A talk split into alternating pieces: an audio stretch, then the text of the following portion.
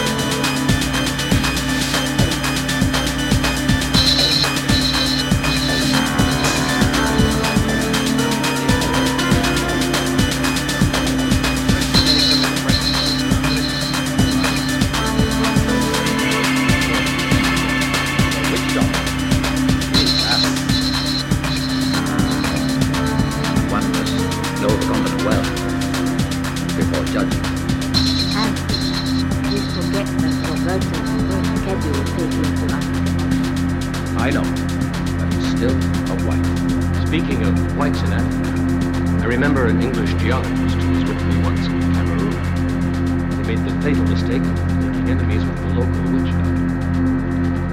One day, they found him dead in his tent, as if he had suffered for hours. The authorities ordered an autopsy which revealed short, bar blanket, and whiskers, embedded in the wall of his stomach. He had apparently swallowed them, but no one knew how. One of the more puerile examples of witchcraft. How can you believe in all that? After all, you're a university professor.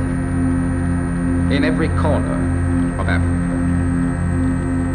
be it jungle, savanna, village, river, or even in the tallest skyscrapers of our newest cities, a certain fear rides the hot winds. A fear which has many names, like magic, witchcraft, superstition, rites,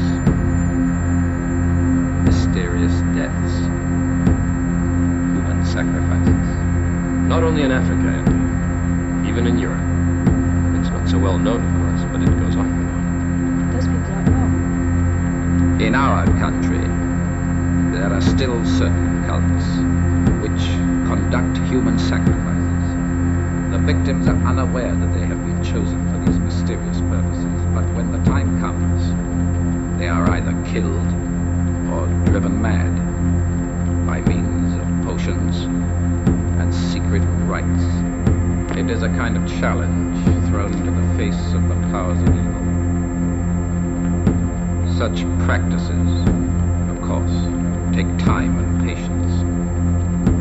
They are like a test of man's mental strength over his weaknesses.